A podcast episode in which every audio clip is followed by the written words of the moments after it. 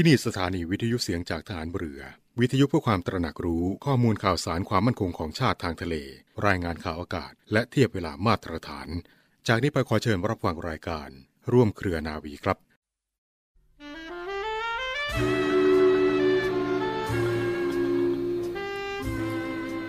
คนที่รักษาความจริงใจต่อตนเองไว้ได้มั่นคง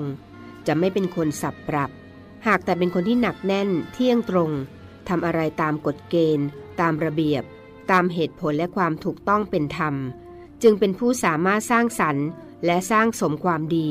ความเจริญให้งอกงามเพิ่มพูนยิ่งยิ่งขึ้นได้ ไม่มีวันถอยหลัง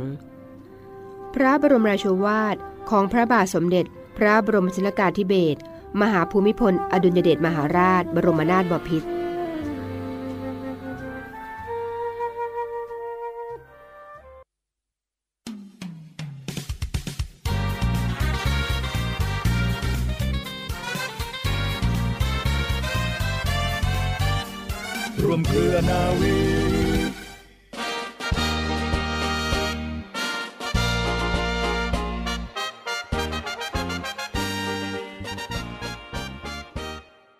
วัสดีค่ะ ขอต้อนรับทุกท่านเข้าสู่รายการร่วมเครือนาวี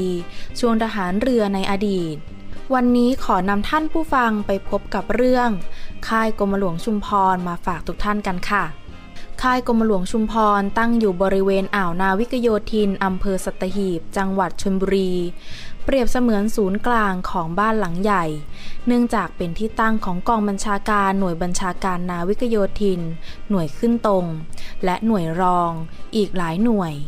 ค่ายแห่งนี้มีประวัติความเป็นมายาวนานกว่า 80 ปี เนื่องจากในปีพุทธศักราช 2478 หลังเปลี่ยนแปลงการปกครองรัฐสภาได้อนุญาตงบประมาณพิเศษ ให้กับกองทัพเรือเพื่อขยายกำลังทางเรือ และกำลังนาวิกโยธินตามแนวความคิดของพลเรือเอกสินกมลนาวิน โดยต้องการขยายกำลังทหารนาวิกโยธิน ให้มีรูปแบบการจัดเป็นกรมผสม มีทหารราบ ทหารปืนใหญ่ ทหารช่าง และทหารสื่อสาร โดยมีนาวตรีทหารขำฮิรัน ยศในขณะนั้นเป็นผู้รับนโยบายการขยายกำลังนาวิกโยธิน มาดำเนินการ จึงเสนอให้ส่งนายทหารพักนาวิกโยธิน เข้ารับการศึกษาในโรงเรียนเสนาธิการทหารบก ในปีพุทธศักราช 2479 เป็นรุ่นแรก นอกจากนี้ยังได้ส่งกำลังพลเข้ารับการศึกษาในโรงเรียนเหล่าต่างๆ ของกองทัพบกเช่น เหล่าทหารราบ เหล่าทหารม้า เหล่าทหารปืนใหญ่ เหล่าทหารช่าง และเหล่าทหารสื่อสาร รวมทั้งส่งนักเรียนจ่าและจ่าสำรองพักนาวิกโยธิน เข้ารับการศึกษาในโรงเรียนในสิบทหารบก เหล่าต่างๆ รวมทั้งได้จัดหาอาวุธยุโทโธปกรณ์ใหม่ๆ เพิ่มขึ้น และเพื่อให้หน่วยทหารนาวิกโยธิน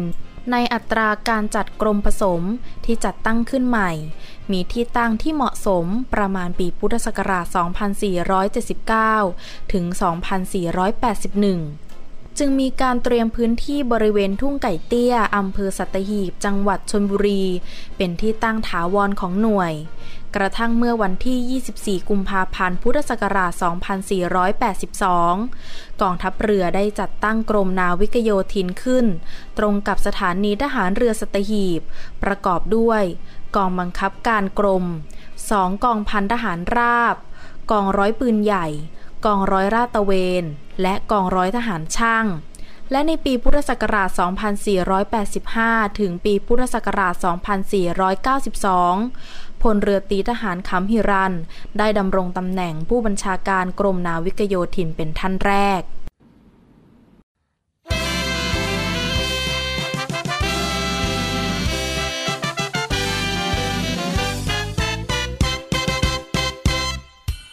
เป็นทหารนอยก่อกำเนิดความภูมิใจ เป็นนอยสักครั้งใส กัดฝังหารือไทยจนวายปราณ ไปรบต้องมีชัย ชื่อฝากไว้ให้ลูกหลานเหตุขับขันอันตรธาน เมื่อทหารอยู่ฝั่งกันเอกราชอธิปไตย เกิดไว้ราชวงศ์จักรี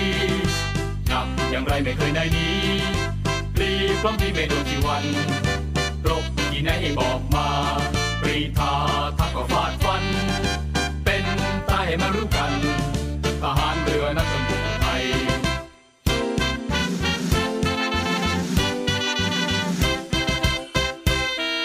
พระเจ้าตากสินมหารา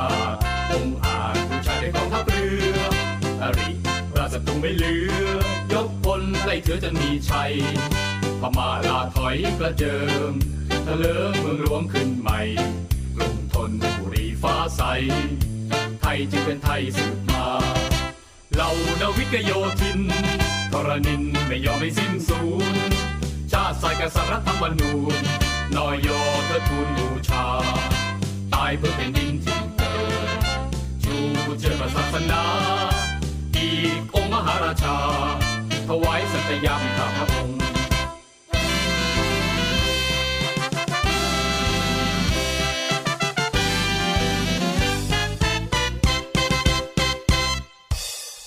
ทหารนอยก่อกำเนิดความภูมิใจ เป็นนอยสักครั้งใส กัดฝังหารือไทยจนวายปราณ ไปรบต้องมีชัย ชื่อฝากไว้ให้ลูกหลาน เหตุขับขันอันตรธาน เมื่อทหารเดี่ยวฝั่งพลันเอกราชอธิปไตยเปิดไว้ราชวงศ์จักรีหนักอย่างไรไม่เคยได้นี้ปลีพร้อมที่ไม่โดนจีวัน ที่ไหนให้บอกมาปรีธาทักก็ฟาดฟัน เป็นตายให้มารู้กัน ทหารเรือนั้นจนถูกไทย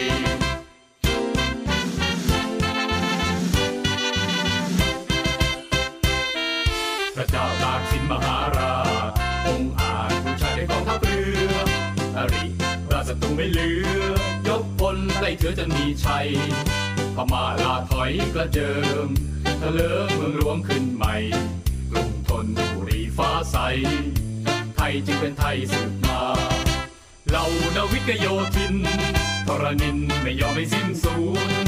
ชาติสายกษัตริย์รัฐธรรมนูญนอยโยเธอทูลบูชา ตายเพื่อเป็นดินที่เกิดชูเชิดศาสนา อีกองค์มหาราชา ถวายสัตยามข้าพระองค์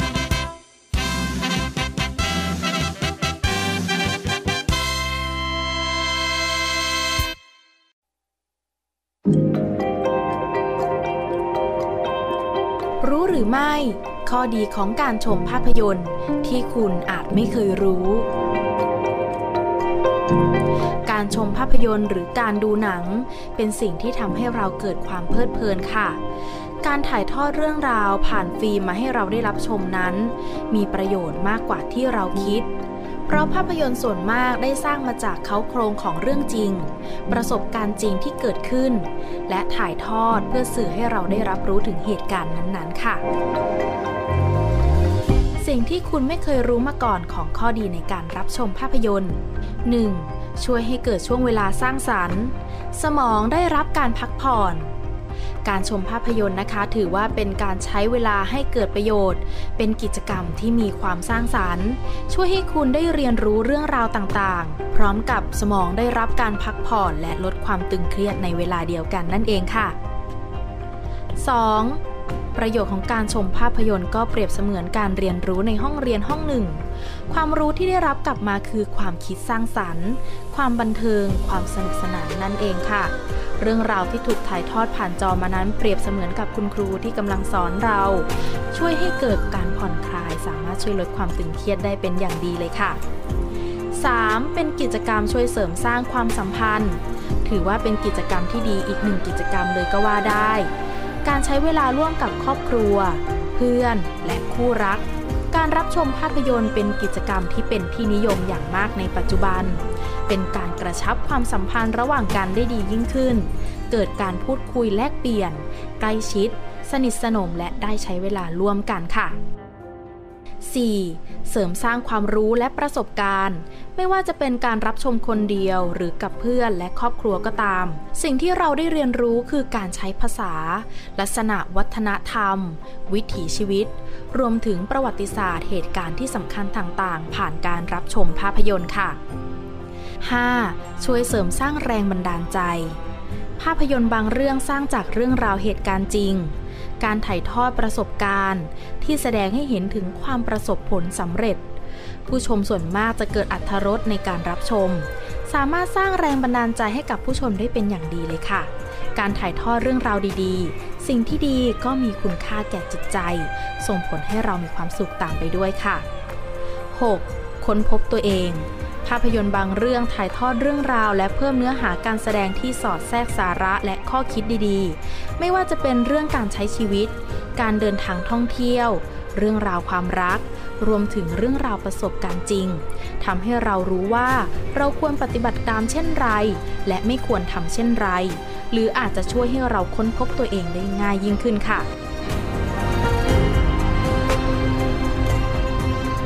ดังนั้นจะเห็นได้ว่าการรับชมภาพยนตร์นะคะ เป็นสิ่งที่ช่วยให้เกิดความผ่อนคลาย ลดความตึงเครียดได้เป็นอย่างดี จึงเป็นกิจกรรมสุดโปรดและเป็นตัวเลือกแรก ๆ ของใครหลาย ๆ คนก็ว่าได้ค่ะ ราะการชมภาพยนตร์นั้นมีประโยชน์มาก ผู้ชมควรใช้วิจารณญาณในการรับชม ซึ่งเปรียบเสมือนห้องเรียนที่มีการเรียนการสอน ที่จะทำให้คุณมีโอกาสได้เรียนรู้ เปิดโลกทัศนะใหม่ ๆ และเสริมสร้างประสบการณ์ พัฒนาความคิดได้อย่างไม่รู้จบค่ะ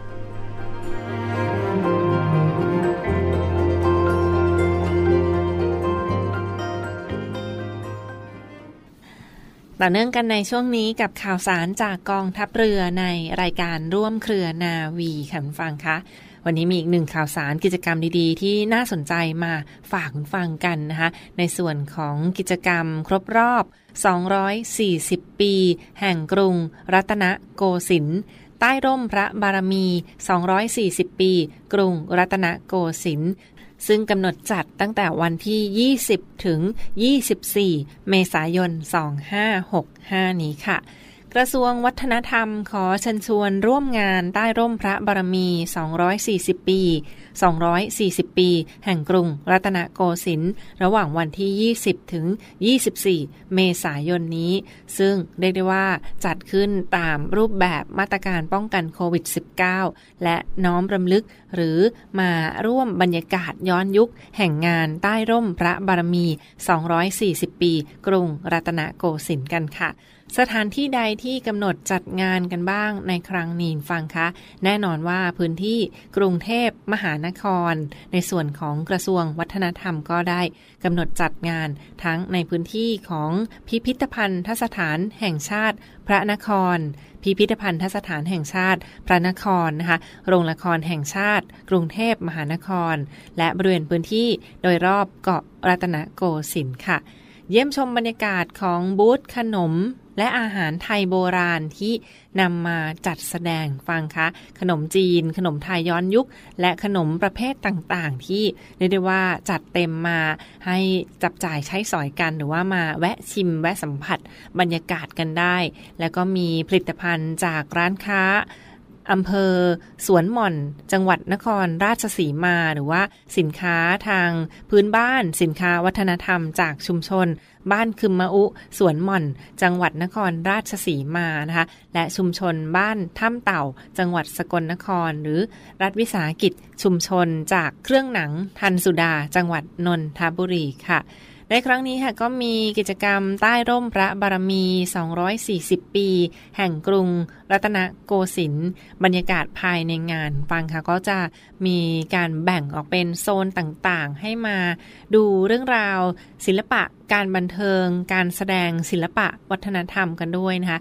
สื่อกิจกรรมที่น่าสนใจภายในงานมากมายค่ะ นอกจากจะมีพื้นที่การจำหน่ายสินค้าราคาประหยัดกันแล้ว ยังสามารถมาชมบรรยากาศความสวยงาม ยามเย็น ยามพระอาทิตย์ตกดินกันได้ในครั้งนี้นะคะ ที่พื้นที่กรุงเทพมหานคร ท่านใดที่อยู่ใกล้เคียงในพื้นที่ก็มาเยี่ยมชมกันได้ค่ะ เข้างานได้ฟรีไม่เสียค่าใช้จ่ายใดๆ โซนการจัดกิจกรรมแบ่งเป็นทั้งหมด 10 โซนด้วยกันฟังคะ มีโซนที่ 1 คือโซนย้อนวันวาน ยนงานวังณพิพิธภัณฑ์สถานแห่งชาติพระนครและโรงละครแห่งชาติ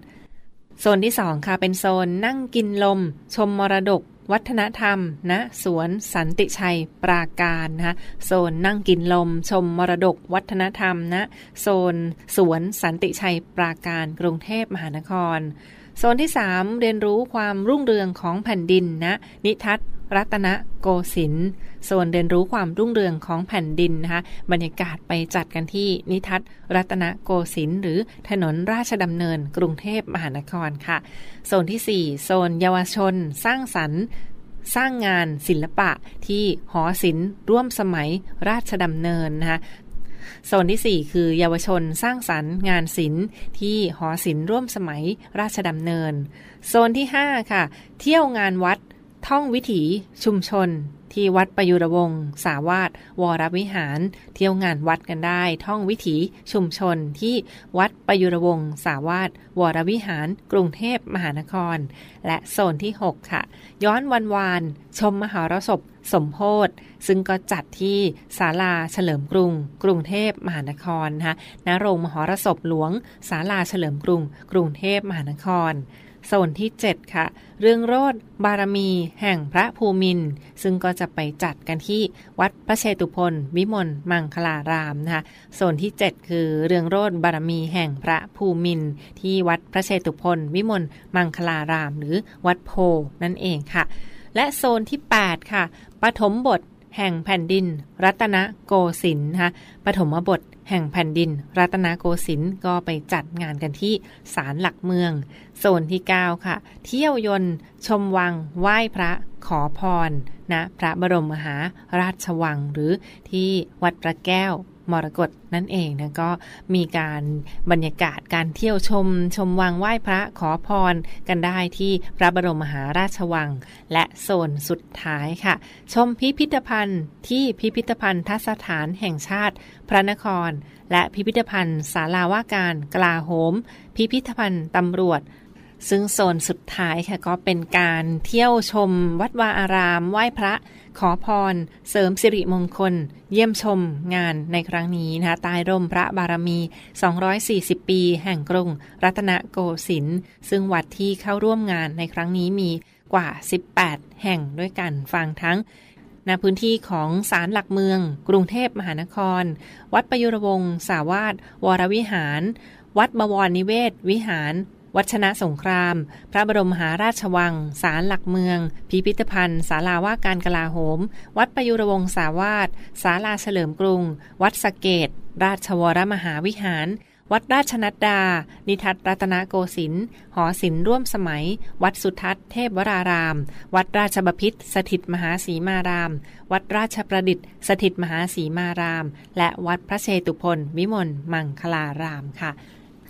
เรียกได้ว่าเต็มอิ่มกับบรรยากาศกันในครั้งนี้สำหรับท่านใดที่อยู่ใกล้เคียงในพื้นที่ต้องการจะแวะพักผ่อนหย่อนใจก็ลองมาสัมผัสบรรยากาศกันได้กับงานใต้ร่มพระบารมี 240 ปี แห่งกรุงรัตนโกสินทร์เน้นย้ำมาตรการป้องกันโรคโควิด -19 นะคะ แล้วก็เที่ยวชมงานกันได้ตามอัธยาศัย มีรถบัส รถขสมก รับส่งตามจุดต่างๆ ฟรีโดยไม่เสียค่าใช้จ่ายใดๆค่ะ สอบถามรายละเอียดเพิ่มเติมได้ค่ะที่สายด่วนวัฒนธรรม สายด่วนกระทรวงวัฒนธรรมโทร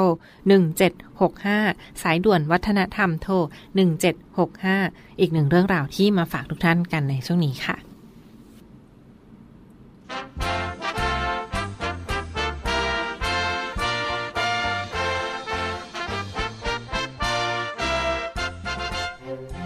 กองทัพเรือและมูลนิธิราชสกุลอาภากร ร่วมกับสำนักงานกองทุนสร้างเสริมสุขภาพหรือสสส ขอเชิญผู้มีจิตศรัทธาเคารพรักในกรมหลวงชุมพรหรือเสด็จเตี่ย ร่วมงาน เดินวิ่งเทิดพระเกียรติกรมหลวงชุมพรในวาระครบ 99 ปีวันอาภากรชิงถ้วยพระราชทาน สมเด็จพระนิษฐาธิราชเจ้ากรมสมเด็จพระเทพรัตนราชสุดา สยามบรมราชกุมารี ในวันอาทิตย์ที่ 8 พฤษภาคมนี้ ณกองบัญชาการหน่วยบัญชาการนาวิกโยธิน ค่ายกรมหลวงชุมพร อำเภอสัตหีบ จังหวัดชลบุรี เปิดรับสมัครตั้งแต่บัดนี้จนถึงวันที่ 30 เมษายน พุทธศักราช 2565 สนใจสมัครร่วมงานได้ที่แฟนเพจ Facebook เดินวิ่งเทิดพระเกียรติกรมหลวงชุมพร หรือโทร 096 951 4895 และ Line แอด abha kara 2466 ตั้งแต่เวลา 9 นาฬิกาถึง 18 นาฬิกาค่ะ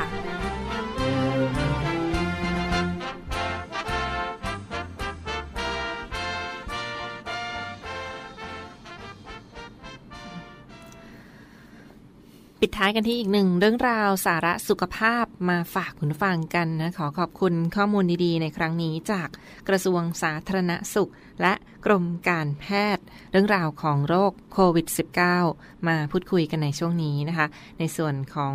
โรคโควิด -19 หรือว่าภาวะอาการเรื้อรังหลังจากเป็นโควิด -19 เป็นอย่างไรนะคะ ภาวะลองโควิด หรืออาการที่เกิดขึ้นใหม่ ต่อเนื่องภายหลังจากการติดเชื้อโควิด -19 หายป่วยดีแล้วก็อาจจะเสี่ยงต่อการติดต่อเป็นโรคอย่างอื่นตามมาด้วยนะคะ มีผลกระทบระยะยาวต่อสุขภาพ ซึ่งอาจจะมีอาการอยู่อย่างน้อย 2 เดือนด้วยกันค่ะก็จะเป็นอาการที่เป็นผลต่อเนื่องมาจากโรคโควิด -19 ซึ่งอาการที่ทางการแพทย์สรุปและพบได้มีอยู่ 6 ระบบ ด้วยกันฟังคะ ระบบที่เกี่ยวข้องกับโรคโควิด -19 ประกอบด้วยส่วนใดบ้าง ซึ่งผลกระทบจากอาการติดโควิด -19 หรือว่าภาวะลองโควิดนั้น เป็นอาการที่เกิดขึ้นภายหลังติดเชื้อโควิด และก็อาจจะมีอาการอยู่อย่างน้อย 2 เดือนเกิดขึ้นได้หลายอย่างด้วยกัน ส่งผลกระทบต่อระบบต่างๆ ทั้ง ระบบประสาท 27%ระบบผิวหนัง 22%ระบบทั่วไป 23%ระบบทางจิตใจ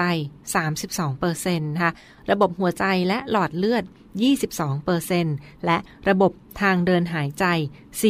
44%ค่ะ ก็เป็นอาการที่เกิดขึ้นได้ในภาวะโควิด -19 หรือว่าหลังจากหายจากเชื้อโควิด -19 เป็นปกตินี้แล้วก็อาจจะเสี่ยงต่อการเป็นโรคเรื้อรังตามมานะคะ ประการแรกค่ะโรคทางระบบประสาทที่พบได้บ่อย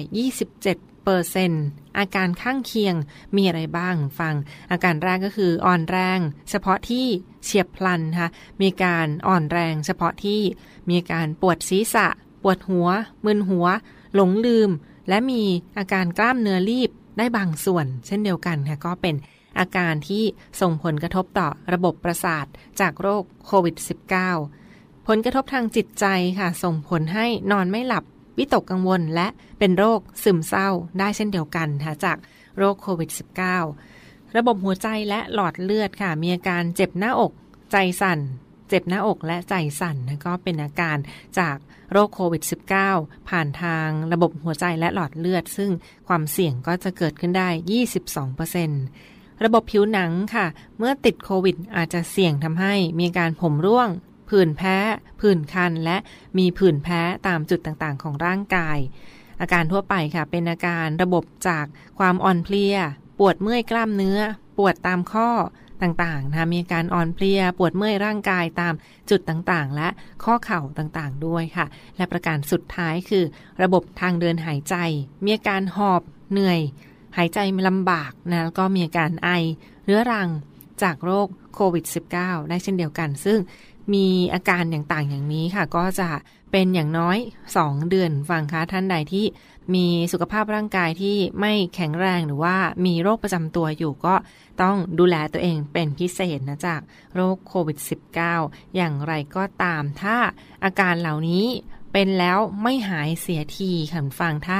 เราติดโควิด -19 แต่ว่าไม่หายเป็นปกติมีอาการเรื้อรังต่อเนื่อง ดังนี้อย่างน้อยมากกว่า 2 เดือนขึ้นไป ควรรีบไปปรึกษาคุณหมอหรือโรงพยาบาลที่เป็นเจ้าของไข้ของเราโดยทันทีนะถ้า